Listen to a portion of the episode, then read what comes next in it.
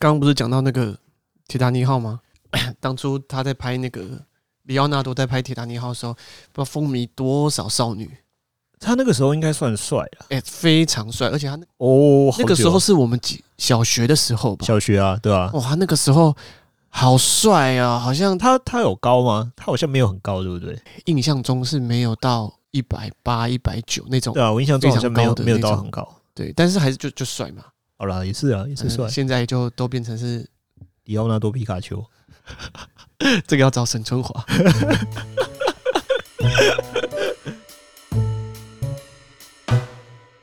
用心看动漫，轻松聊动漫，欢迎大家一起入坑，这里是坑谷 Life 电台，我是阿龟，我是查理。查理，我们今天终于要来聊动画了吧？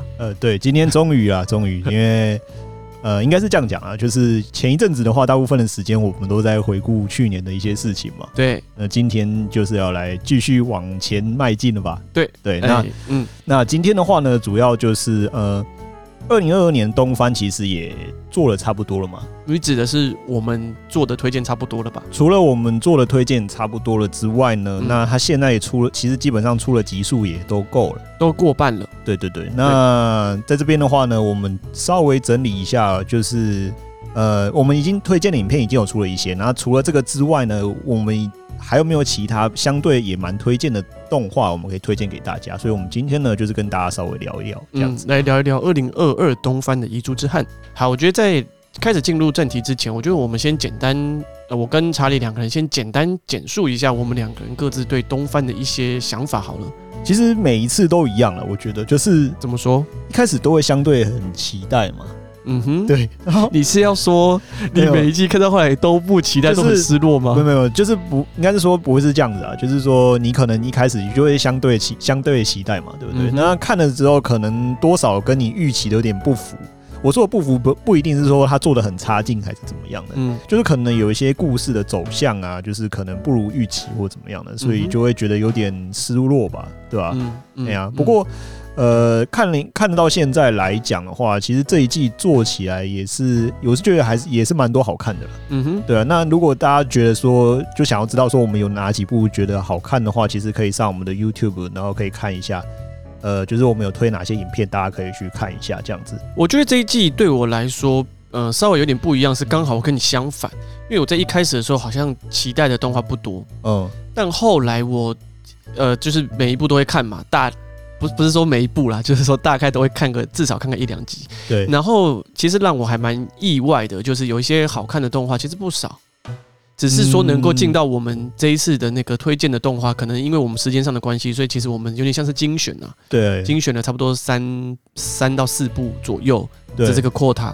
去挑出来做推荐。而且我们今年其实有在做一些调整啊，所以我们因为我们时间上本来就有限，所以我们在做这些调整的情况下，就是会有一些东西要做取舍啦。没有错。那到时候大家如果有发现我们这个在频道上做的一些改变的话，就欢迎大家来跟我们说这样。当然我是觉得大家应该很难发现吧？不会。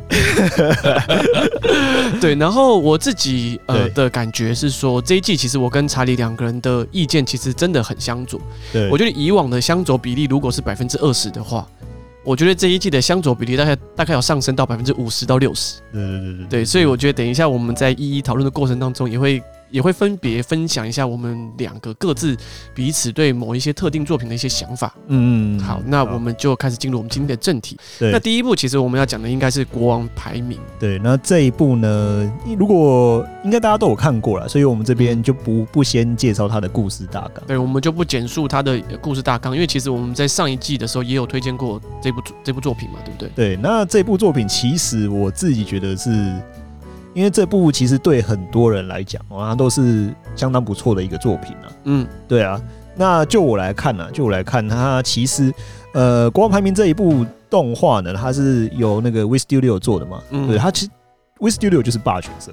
那霸权社它做出来的东西品质基本上就是不会太差。对，那表现上面都有到蛮高的水准。所以在看的时候那过程其实真的都是蛮舒服的。然后作画其实也真的蛮好的，就是它虽然有点像是那个，就是有种那种手绘的感觉嘛，对不对？但是你不会觉得说它是那种，就是因为那种手绘的那种童话的感觉，你就不会觉得他的作画很差，他给人感觉反而是他在很多的那个，比如说一些在 zoom in 就是比较靠近人脸的那种特写上面啊，他可能细节会做很多，他可能有一些表情啊，就是做很多的一些，比如说我就讲有时候波吉在哭的时候，我记得有一幕是蛮印象深刻，就是波吉他包着绷带嘛，这个是很前面的集数，对不对？对对对。然后他是说他那个时候他就是在哭的时候啊，他的那个绷带就是慢慢这样撕掉，干嘛？我觉得他做的很细微了，所以会让整个他在作画上面会让观众很感动。我觉得啦，就是这些都是相辅相成的。所以作画配合他整个的故事情节，就让我整个感觉就是看的体验就是非常好。对，我觉得霸权社 WIT Studio 在这边做的处理真的是非常好。对。然后再来就是，其实我自己觉得说他在故事那种节奏上面的安排啊，我觉得其实我觉得算很蛮好的，我不知道你怎么想，但是因为他是基本上他就是预计就是要做可能超过一季的量吧，对，那他其实实际上在情节安排就可以不用弄得那么紧凑，对，那故事可以慢慢的去演，然后去堆叠每一个角色他的一些角色的背景啊，对，因为他这一部我自己觉得角色蛮多的，对，那有些角色如果你在个性上面的转变忽然就是太快的时候，你知道吗？因为这一部其实如果大家有看就知道，就是说他在角色在有时候为了要阐述他一些背景，然后在做转变的时候，有些人会反应不过来，所以他会觉得说，哎，你刚刚前面怎么好像是就是好像有点像是坏人这样反派这样子，哎，奇怪，怎么后面好像又在漂白？对。那如果以节奏上面来讲的话，是用24集来看的话，我觉得说用24集的话，那其实可以慢慢去把这些东西补起来。那我就觉得说，那他这个节奏上面处理的其实还蛮不错的，就是这样子。对啊，那堆叠上面也处理的蛮好的。那再来就是他那个设定上面，其实我自己也觉得相对还蛮好的啦。我不知道你怎么想，可是设定上，因为他就是有一种那种童话的感觉嘛。对，但是他我觉得很坏性，就是你可能一开始会看他是童话那种感觉，你就想说应该会，你知道吗？卸下心防。那有些地方其实，在画面演出来的时候，我真是蛮冲击的。譬如呢，就是有一段是那个魔镜，然后要帮那个代打王子，然后要提升他能力的时候，他那些处置作为，那个地方其实让我觉得蛮……你说会有一些见血或者是一些恶心，就是加什么恶心的画面这样。那个处理的过程其实让我蛮冲击的，因为画的有点 detail 嘛。对，就是直接就果汁机，你知道吗？我不能讲太多了，但是有看就知道我在讲什么。就是果汁机的那个地方啊，在搅碎的时候呢，我觉得蛮冲击的。哇，还可以这样画 ，OK， 你知道吗？虽然很冲击啦，对不对？但是因为我就很喜欢这种反差感，对，那这种感觉就是蛮好的，对吧？那除了这个之外啦，虽然我其实除了这些设定之外，就是那种很冲击的设定之外，其实我蛮喜欢这一部一直传达出来，就是一个很正向的感觉，对啊，这个是我蛮喜欢的，看了其实心情会蛮好的，虽然过程中有时候很难过，有时候就是他很。要怎么讲？很感动了，对啊。刚刚就是我大概看了那个，看了就是国王排名这些，是我一点的想法。其实我觉得这一部还蛮适合推荐给大家的。那年龄层我觉得啦，蛮适合蛮广的啦。虽然有些地方蛮冲击，但是我自己觉得实在是适合蛮那个年龄层可以吃的蛮广的。OK， 不过我记得就是那个时候我们在讨论这一部的时候，我记得阿龟这边跟我的持的意见有点相左吧。我自己的想法是这样，就是国王排名是在上一季，就是2021的秋番的时候，开始播嘛，对啊。他在播的时候，其实在我在看上半的时候，其实当然就是没有什么问题，很好看什么。刚刚查理讲了很多，我都没有，这个。没关系，我好害怕。应该是这样讲，他讲的50%以上我都认同啊。刚查理讲50%以上我都认同。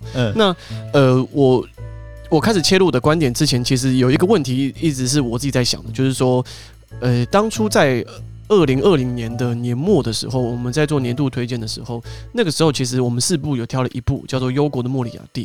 对。那同时间，《忧国的莫里亚蒂》其实那个时候也只播了上半，可是我们当初就把它选入做年度推荐了。所以在今年的时候，我就有问自己一个问题，是说为什么今年的2021的年度推荐我没有把国王排名选进来，明明也一样播了上半，而我却没有把它就是纳入我的年度推荐。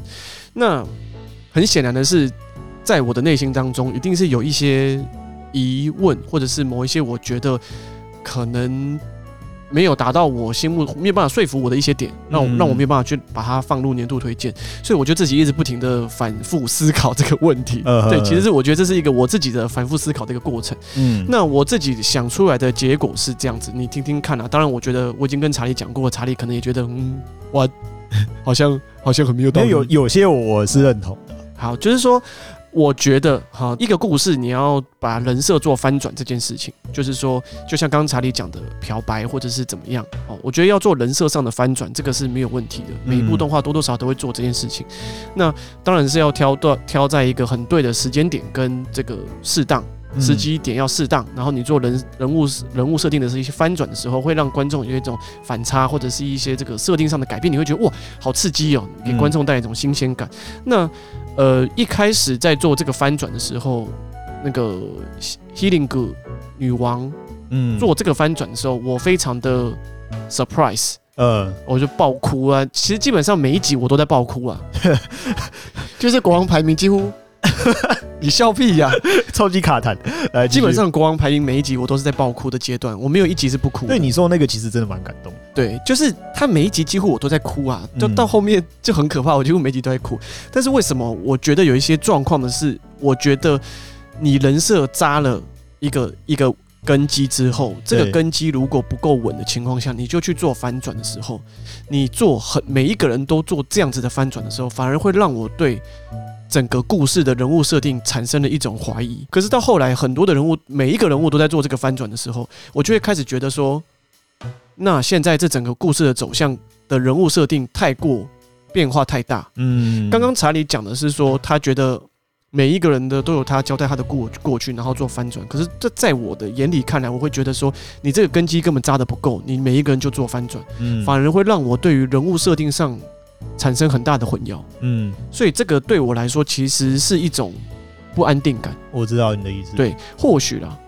或许我自己反思，就是说，可能是因为他要凸显波吉跟卡克这两个角色的单纯，就是自始至终他们两个都是这么的纯洁，跟为了一个很单一的目标前进。或许他们是为了要凸显这个目的，也有可能。然后，所以其他的角色都有这样子的反反复复的一个状况。但是就是这样子久了之后，反而会对我来说，我觉得解释力很低。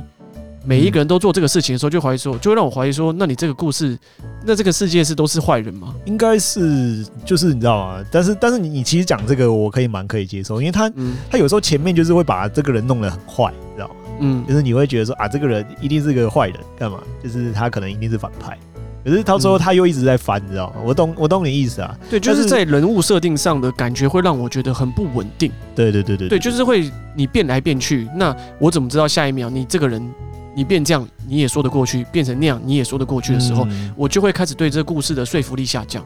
我当然这是个人的感觉啦。对啊，我只是觉得不太稳定。像我看了两个人开始在漂白的时候，我就啊，这个一定是对。当然你说，因为他从一开始故事的走向其实就是蛮光明跟正向，所以其实我也能够接受说啊，算了，就是他本来就是要走一个这样的一个路线，所以我也没有特别的觉得怎么样。但就是你知道吗？当每一个人物都在做翻转的时候。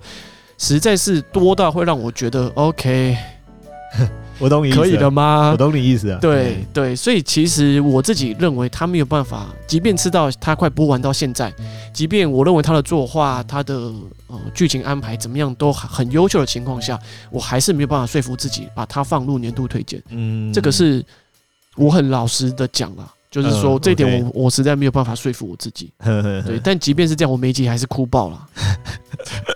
所以我在公司是没有办法看国王排名，因为我会哭，所以我只能在家里看。对，不然在中午边吃饭边哭，大家会觉得我脑袋有问题。真的。好，所以这个大概是我们对国王排名的一些想法啦。那就是查理觉得很好，我没有觉得不好啦，但是就有一些点我觉得有点可惜。开始啊，这个两个声音在同一个频道里面。对，所以就是就这样咯。对啊。好，那我们要讲下一步咯。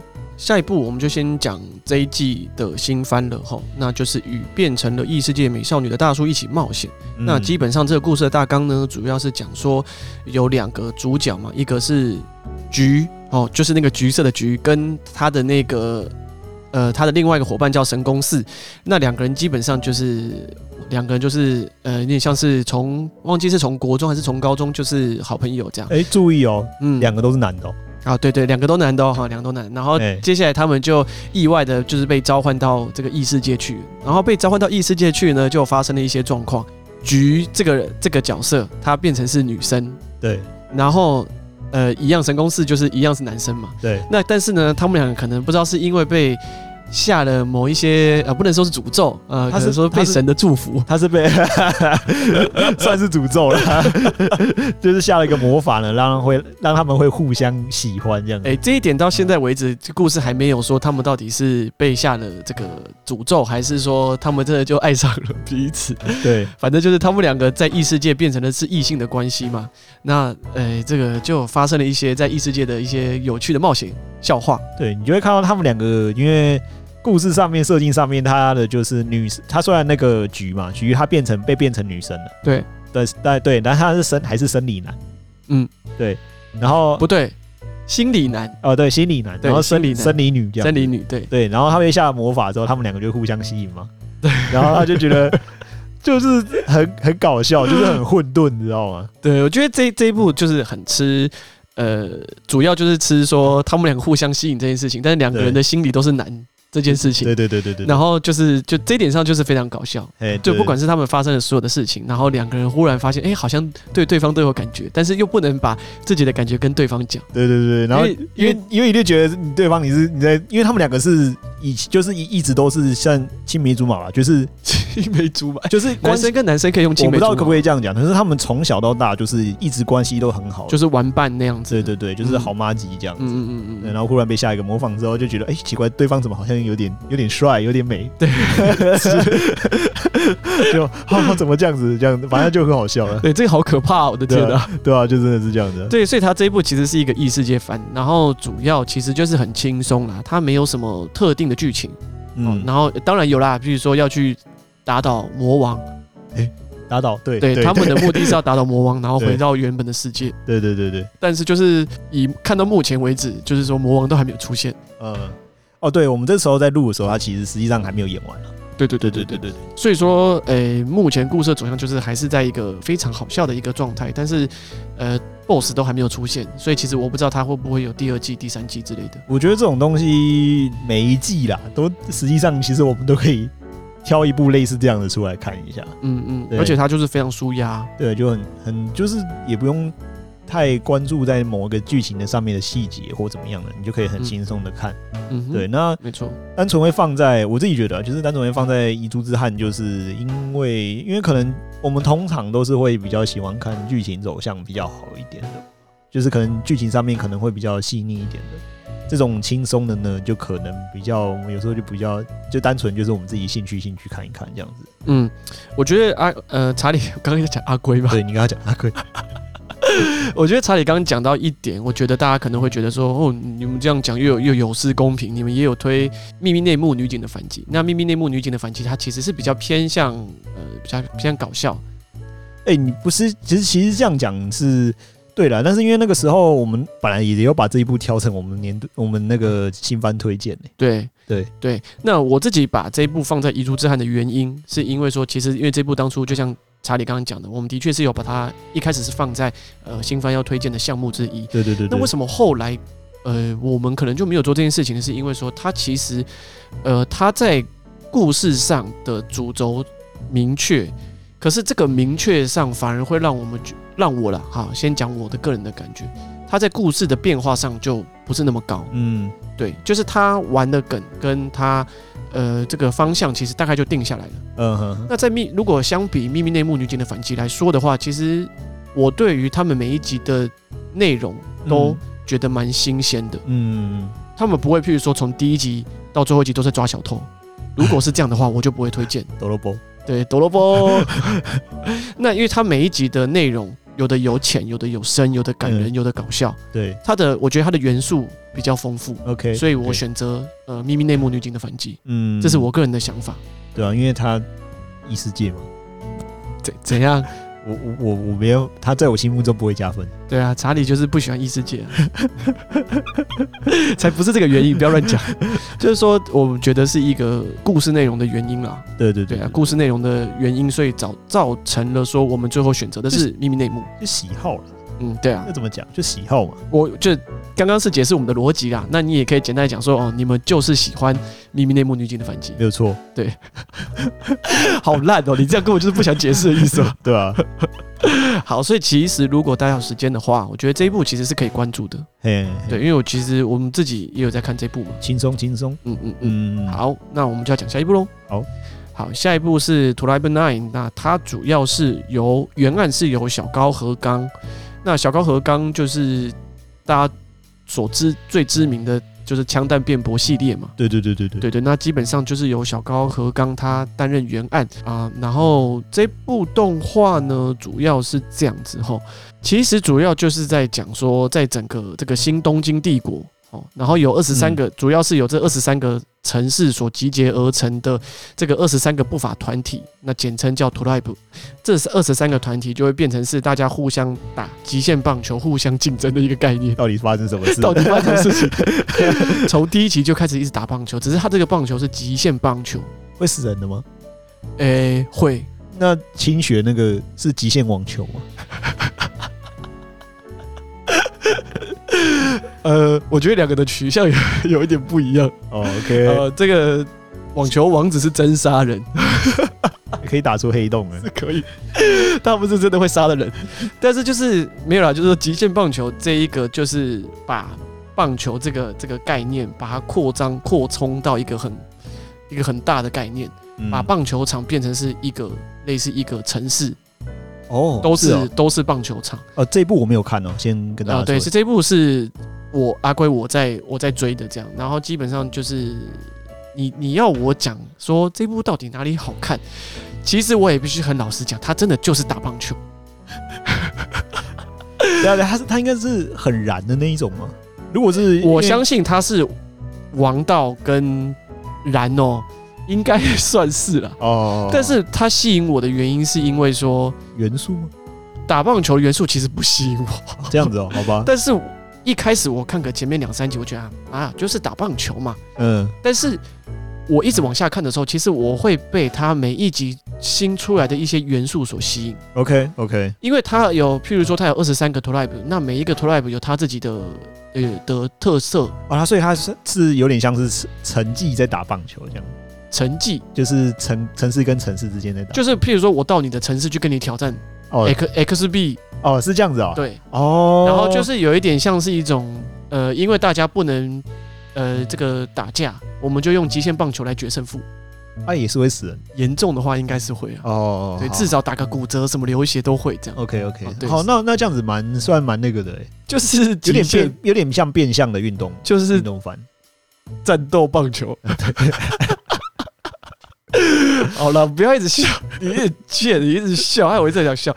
反正总之来，对我来说，它其实算是一部轻松的作品。嗯，因为它不是那种真的会。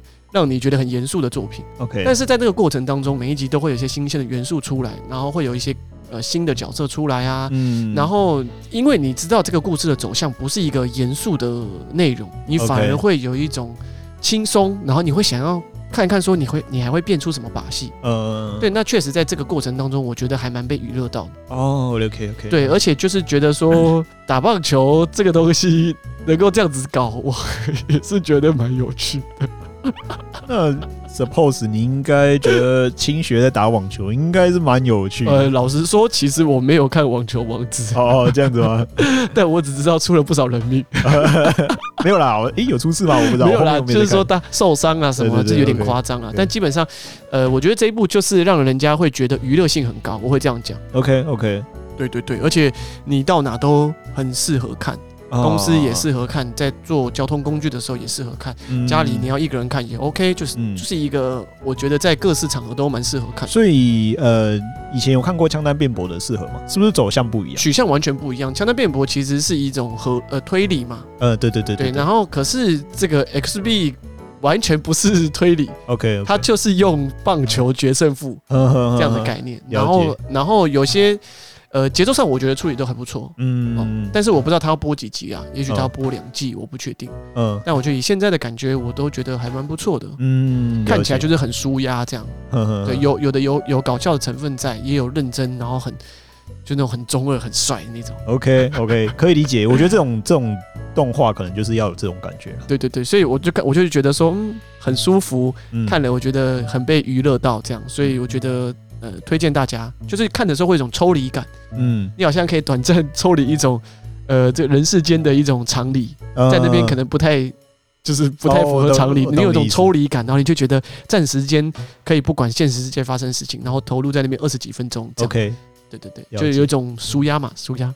所以我觉得这一部的话，实际上也应该也是可以适合推荐给大家看，如果大家还有空的话。而且这一部其实没有什么年龄上的限制吧？应该没有吧？对，所以我觉得还 OK， 就是都还 OK。那下一部呢，我们要讲的就是《白灵与球部》。对。那这一部呢，其实实际上呢，它算是羽球番，就是打羽球的。那它的故事大纲就是在讲说，白鸟尊啊，过去被称为就是神童的天才，那就是遇到了一些问题呢，造成他心理上面有一些阴影。对，然后他就是在打双打的时候，就可能就是会遇到一些情况啊，没办法去打那些球。不只是双打吧？哦，他单打的时候也是。哦，对，他是因为双打这个问题。然后他在打羽球的时候就会很害怕某些动作，对，因为他有些阴影嘛，然后所以就是变成这样，然后之后就是出社会，然后到公司里面之后，他就是原本在某一家公司，然后那间公司极度排斥他，因为他打得不好，对，然后他就到另外一家叫桑赖的饮料公司任职，然后就到那家公司之后就开始继续打羽球，然后跟着队员们呢就发生了一些，你知道吗？就是这种设定，就是他是天，就是会比较他因为他很厉害，所以他就看不惯那些就是那些人这样，然后就在过程中就产生一些摩擦跟火花这样子。对，为什么我觉得被你讲起来好像 BL 番呢？这一部其实实际上呢，他就是有很多的男性角色，对不对？那其实实际上这一部呢，就我看起来哦，因为。这一部呢，它其实设定上面其实跟我过去最近看到的一些运动番其实还蛮像的，我不知道你有没有这种感觉啊？其实它就是会有那种感觉，就是它原本就是可能是一个天才，对，或者是他能力很强，然后遇到了一些问题，你知道吗？然后导致他某些球不敢打，无论是打桌球、打棒球、打羽球，都会有这样的情节啊。是，没错，对啊，所以他就是会变成，虽然是说他的那个。以前既视感其实就是有，你会在别部动画里面看到类似的东西，但是它实际上因为它这部动画，因为它是算是，因为它是白领羽球嘛，所以它就是它可能会结合它一些上班的过程，所以会让整个动画会有一种写实的感觉。所以除了打羽球之外，这部其实还蛮着重在一个地方，就是在公司里面的一些上班的过程，所以他就是因为他是现在他这个人就是这个主角嘛，主角他现在是在饮料公司上班，所以你就会看到他会，你知道吗？就是会遇到那种上班的过程，然后会还要想案子啊，干嘛的，所以他不会全部着重在打羽球的部分。那他从前面几集来看的话，其实，就羽球的画面来讲的话，实际上也没有到很差。可是现在会有点让我担心，就是做到某几集之后，后面好像感觉好像有点画面有点跑掉。对，这个是让我比较担心的地方，所以我不知道他后面实际上会怎么样。但是从前面几集来讲的话，我觉得。这一部其实意外的算好看，所以如果大家有空的话，实际上的话，我是觉得说你有空，然后如果对这类的题材有兴趣的话，我觉得是可以稍微看一下，可以关注一下的一部动画。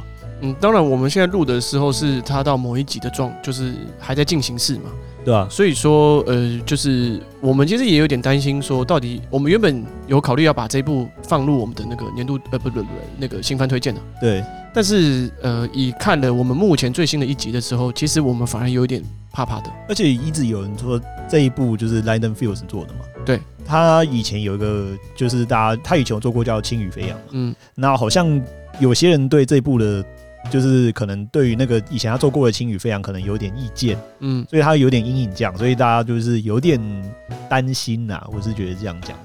对，那我自己当初我想要把它放在这个新番推荐的原因是在某一集的时候，忽然在讨论公式上，他忽然讲了那个管理学的一个工具，把我吓一跳，就是讲了 SWOT 矩阵，对对，然后又讲了那个 TOS 交叉分析，真的把我吓死了。所以奇怪，这个不是打羽球吗？所以我好像忽然回到大学的时候在上那个企业管理那个感觉，吓死我了。那其实那个时候，其实我也觉得说，好像跟以往的运动番在这一点上。有一点不一样，对对对 对，所以反而会勾起我的一些兴趣，觉得说，好像蛮有意思的，就是不单单是只有运动啊，这一类的过程，对对，所以其实我那时候蛮有兴趣，但以他最新的一集表现，我是有点怕怕的，对，就是我是觉得有些画面处理上面已经开始有种在审那些功的感觉，可能也许后面他们要把大部分的钱都放在后面打羽球的部分吧，对啊，我们不确定了。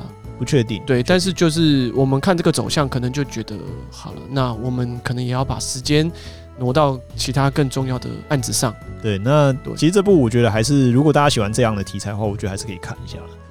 虽然跟过去的有些运动番，就跟我刚刚讲的一样，就是有点像。对对对对。不讲到运动番，对不起，我临时忽然插一个，我真的是觉得汤浅的那个，你说桌球、乒乓，那部真的是还蛮怎么讲？但是有些人会不会看到，就是因为汤浅当导演的，通常那个作画就是会他有他的风格。我觉得这一部难入手的，也就是因为他的风格。可是我觉得这种东西就是因为要有这个风格才是汤浅做。当然，汤浅有他的风格嘛，然后我们又都很喜欢的风格，所以我们就中他的梗嘛。对啊。那我自己觉得他那部作品真的很不是用这种套路去堆出来的运动番，而是一种。如果你是真的体保生，或者是有这一个体育生也好，或者是你曾经有加入这种体育的培训的这种竞技的这个过程当中，我觉得你一定非常能够被这部作品打动，因为它就是很实切切的这个传达出这些体育竞技选手的一些内心的想法，而且他们遇到的一些状况，非常的。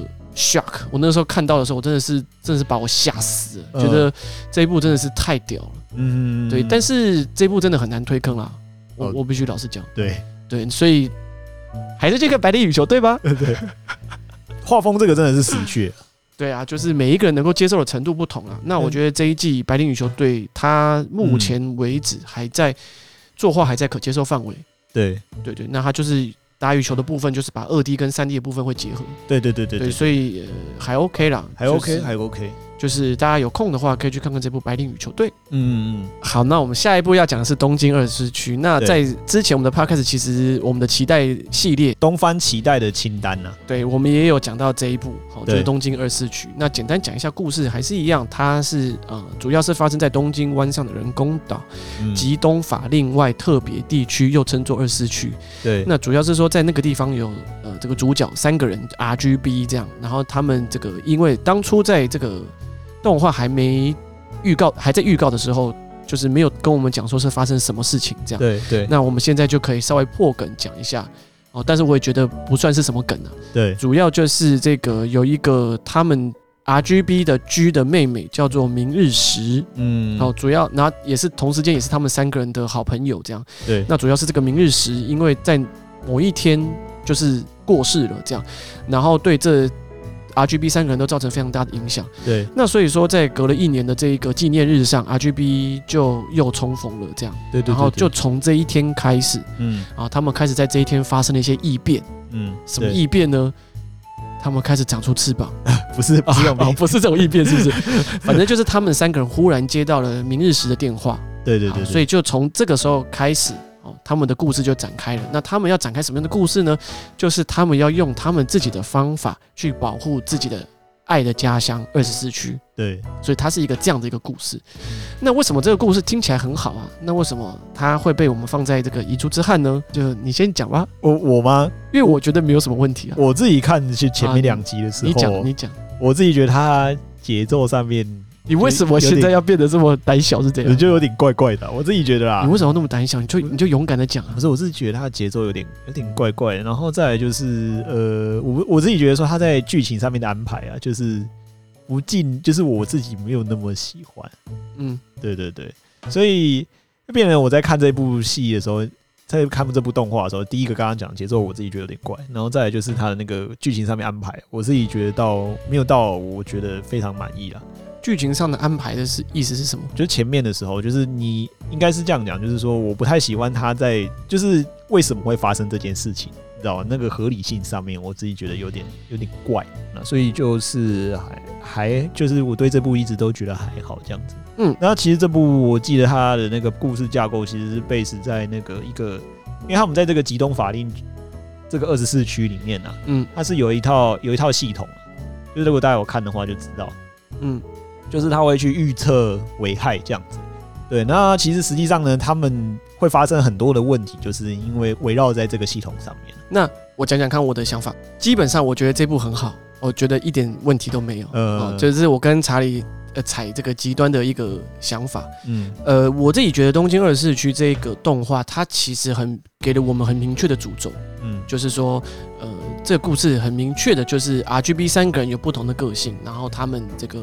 要依他们自己的方式去解决问题。嗯，那这个故事我觉得有趣的点啊，我先讲讲看这个故事为什么对我来说我觉得很有趣的原因，是因为说明日时的电话打过来，他们会这个爆有点小爆雷，但是我觉得嘛也还在可接受范围，大家就听听看我说的。主要是说这个故事的梗，主要是说明日时会打电话过来，他会告诉你说接下来会发生一个事情，你如果走。你可以走 A 跟 B 这两条路，那你就会结果就会是 A 跟 B 这样，就是类似像《正义是一场思辨之旅》里面所讨论的一些问题。对，就是电车难题那样子。对，欸、那所以我自己觉得这个故事，当我在看到这些梗的时候，其实我会想到的就是《Justice》这本书。嗯，他们其实用了很多经典的梗，像第一集其实就是用一个很经典的梗，就是列车难题嘛，就是刚刚讲就是铁轨那样子，你要救大部分的人，还是要救那个人？对，所以这一点在我看到的时候，其实我会觉得，哦，这是我自己的想法，嗯，我会帮他脑补，说这个在写脚本的人，他一定有去看过一些哲学思辨的一些议题，所以他今天也许没有啦。我自己想太多，也许他就只是看到《Justice》这本书翻一翻，觉得这个梗不错，我就拿过来用，也有可能。嗯，只是说我其实觉得说，那我自己觉得写这个脚本的人，他背后一定有他的一些knowledge base， 这样。嗯嗯。那这个 knowledge base 有可能就是我们常常在讨论的一些人性、道德或者是一些哲学上的思考的一些议题。嗯嗯。对，就是 A 跟 B， 你要走 A 还是走 B？ 嗯。好。这是一个点，然后回到主角三个人 RGB 的身上的时候，他们三个人有他们各自的想法，他们要选择 A 还是选择 B， 还是都不选，还是都选？嗯，我觉得这是一个很有趣的题目。通常大家都会想要选 C 啊，很多人会觉得说，你只给我 A 跟 B 的选项，只有小孩才做选择，我都要。没有，我对他们都通常我两个都要救。对对，但我觉得这个故事有趣的点就是说，嗯。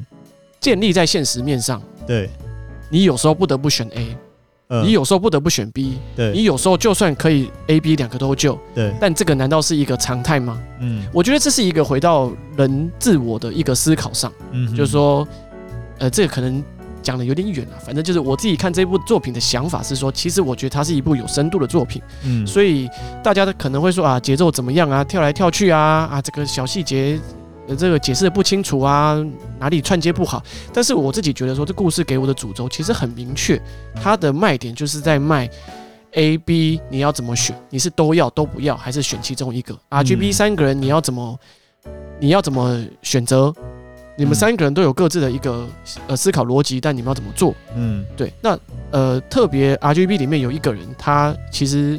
就是 G 的部分，他们是那个政府单位嘛，他们家就是市长嘛，对对对对对，他爸是市长嘛，那他们所用的就是资讯科技的这个角度去 AI 啦，资讯科技的这个角度去统治城市。嗯，那我自己觉得说这个东西其实很有意思，就是讨论到说我们现在一定会认为说，资讯科技越来越发达，我们要怎么利用资讯科技的这个方式来帮助我们，譬如说降低犯罪。或者是提升这个有预警的效果，类似像这样的，我觉得这个议题其实一直都有在讨论，尤其是日本应该应该更喜欢用这种题材了。对对，所以其实我觉得，我很喜欢这个题目，也很跟得上这个世代的脚步，所以这是我这么喜欢这一部的一个原因。嗯，那当然，我先讲哦，我刚刚讲。东西是我在前面几集看的，后面我不知道。你不用这样啊，你可以，我也想要洗漂白一下啊。可以啦。但反正就是好了。总而言之，这部的确就是没有被我们放在这个新番推荐的这个清单里面。但是基本上我还是非常喜欢这部作品，而且我还都持续看，所以我觉得如果大家有时间的话，这部也可以看一下。好，那以上就是我们讲的6部。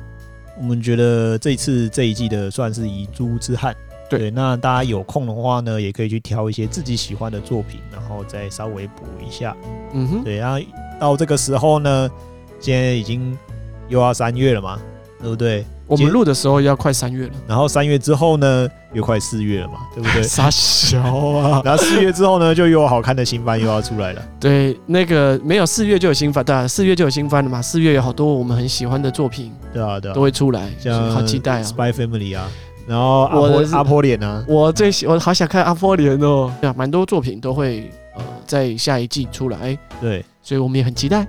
对，每一次都会这样，很期待。那到时候如果有哪些到时候我们会追踪的清单的话，我们在4月之前，我们还会再跟大家分享一下。大概是在3月底之前。对，那接下来呢，也有可能会有一集是在讲我们2022东番的这些作品，最后看完之后，我们有一些结果，我们就觉得不错的。我们再一次跟大家讲一下，对，就是我们会看完之后呢，会在也许比较系统，或者是比较完整的跟大家分享一下，说为什么我们觉得这部作品好看。对，那今天的 podcast 就到这边结束喽。感谢各位收听。OK， 好，那我们下次见喽。好，拜拜。好，拜拜。